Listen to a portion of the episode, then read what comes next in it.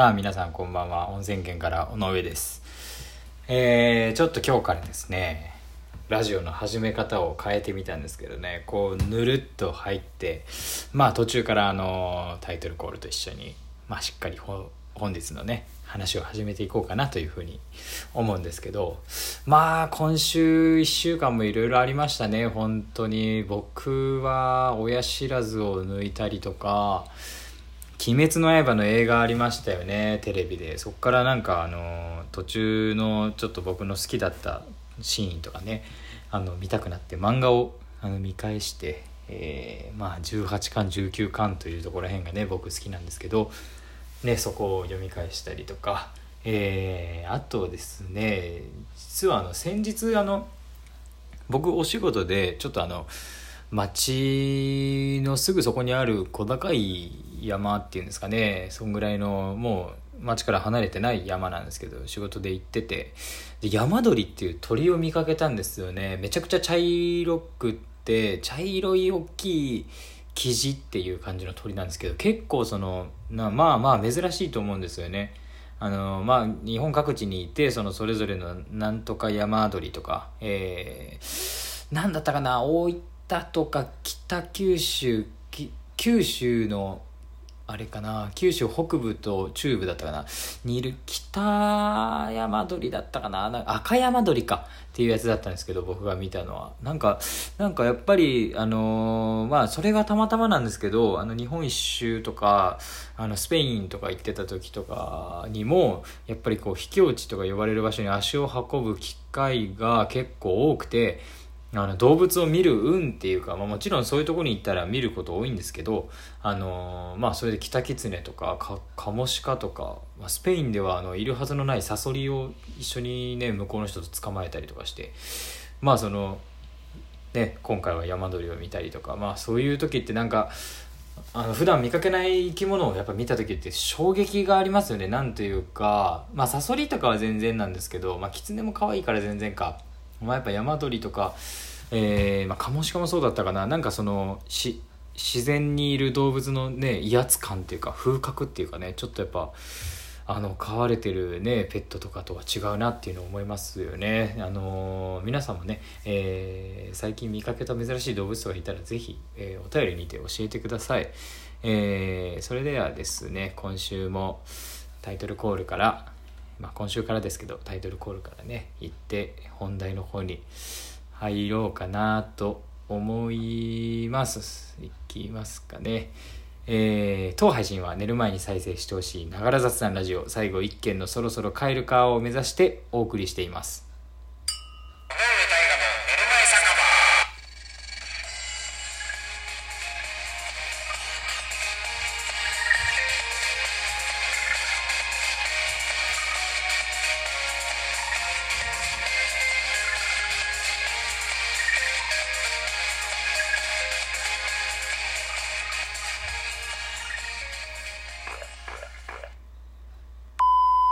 さあ、今週もよろしくお願いいたします。尾上大河の寝る前酒場、えー、毎週金曜日夜21時よりラジオトークから配信をさせていただいております。えー、今週の話はですね、まあ、さっきの日本一周のこともそうなんですけど、食べ物の話をしたいなと思って、僕はあの、日本一周で、ベジタリアンの方たちと出会って、で、その方たちのあの、持ってる、お料理屋さんとか、えー、オリーブ畑とかがあってであのスペインに、あの行ったんですよね。そこのオリーブ畑や料理屋さんがあるっていうことであの勉強しに行っていいですかっていうので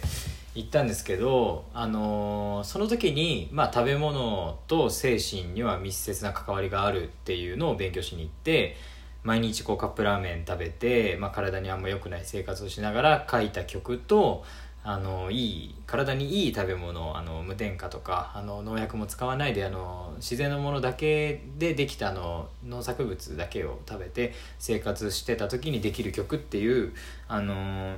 そのどっちがいいとかじゃないんですけど差差がねどういう差があるのかっていうのを僕勉強しに行ったんですけどでまあいろんなことがありました。本当に結局どっちどういうあの違いが出たかとか、まあ、もちろんそのいい食べ物食べて明るく過ごしてる方が明るい教ができるしあの悪い食べ物ばっか食べて暗くあのなんていうんですかなんとなくみたいな感じのスタイルで生活してるとやっぱそういう曲が暗い感じの曲とかができたりするっていうのももちろん分かったんですけどまあその頃はまだ二十歳ぐらいだったんであの特にそこに行ってしっかりと自分の目的をね、こうやってこなしていくっていうのはできなかったんですよね。僕はあのあんまりいろんなことをうまくいくタイプじゃないっていうか頭があんま良くなくてあのしっかりとやっていけなかったっていうので、まあ、そこはしっかりは分かんなかったんですけど、まあ、でも食べ物っていうのは本当にあの違い精神にとって違いがあるなっていうのはしっかり分かったんですよねその時。であのー、ベジョータっていうあのスペイン語でどんぐりっていう意味なんですけどあのワンちゃんがいたんですよねオリーブ畑に。でワンちゃんよく遊んでてあのベジョータ元気に走,、ま、走り回る感じで。で野菜しか食べてないんですよねベジョータって普段は。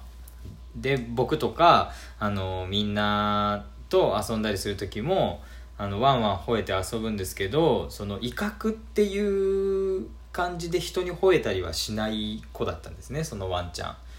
であのオリーブ畑の横にみんなで生活できるようにあの共同スペースっていうか家みたいになってるとこがあってでそこで生活してたんですけどその元のスペイン人の大家さんが親戚一同とちょっとそれ、ね、山の方にあるとこだからあのキャンプとかしてはしゃげるからねあの一旦大家さんがあのみんなで親戚で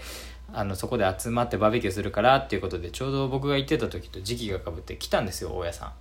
ん。であのー、お肉とかねステーキとかその方たち全然ベジタリアンじゃないんで普通に焼いて食べててそれで、あのー、ベジョータも結構可愛がられてるんであのと時々来るんですよね。しょっちゅう来るらしく時々か、まあ、来るらしくて、まあ、ベジョータほら久しぶりの肉だろ食えよっていうことでベジョータがお肉食べたんですよ。そしたらその日の夜にベジョータがめちゃくちゃ威嚇し始めたっていうあのお肉を食べるとやっぱねこう強くなるっていうかね、うん、そういう血の気が多くなるっていうんですか、まあ、そういう効果があるなっていうのを、まあ、正直本当にあの信じがたいんですけど、あのー、すげえなって思って僕感じて。でまあ今日ね、結局その何を話したいかっていうとあの魚について話したくてであの知り合いがあの魚を好きな男性と女性の知り合いなんですけど魚を好きな男性とちょっとデートに行こうっつって釣りが好きなんですねその男性。で刺身とか海鮮丼とかやっぱ魚が好きで焼き魚もそうですけどね。それであのー、魚を食べに行こうかっていうことになってで魚ってピチピチピチピチって動くでしょ？魚食いすぎたらあのピチピチピチピチってなるよっていう話をその前にしててでまあそこからデート行こうってなってデート行ったらしくてでなんかあのなんていうんですかねビールあの外で行われてるまあ今コロナ禍なんでないでしょうけどあのイベントで、まあ、みんなでビールとか屋台から買ってあの魚とか買ってっていうあのなんていうのかなえー、ちょっと分かんないですけどそのビールのイベントみたいな感じであの魚とかあるとこに行ったらしくて結構混むらしいんですよ都会の方で行ったらしくて。でそしたらその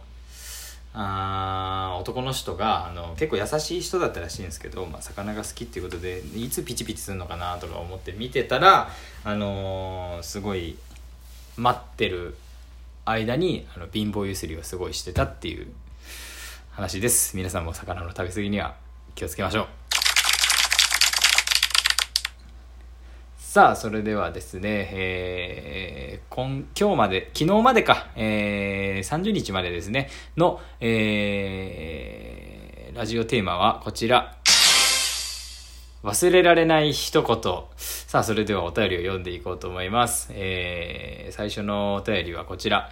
えー、横綱あられさん、えー、タイガさんはじめまして、私の忘れられない一言は昔付き合っていた彼女に言われた、このゲームオタクが、という言葉です。全然いいですよね。皆さんもっとゲームオタクになってゲーム楽しんで生きていきましょう。えー、続いてはこちらですね。ユッキーさん。部活の練習中に後輩からナイスパスと偉そうに言われたことです。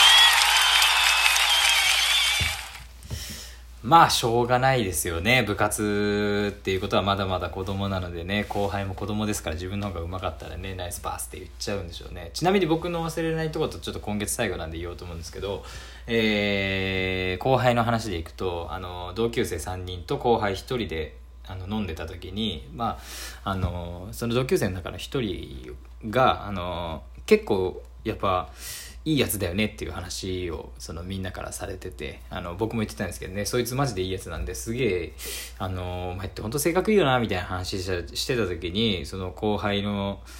子が、あの、いやもう何々くんの先輩だったらやっぱ可愛がるっすねっていう発言をしてたことが、えー、忘れられないです。えー、その自分が先輩だったパターンの発言を初めて聞いたのでね、えー、それが忘れられなかったです。えー、今月もお便りたくさんありがとうございました。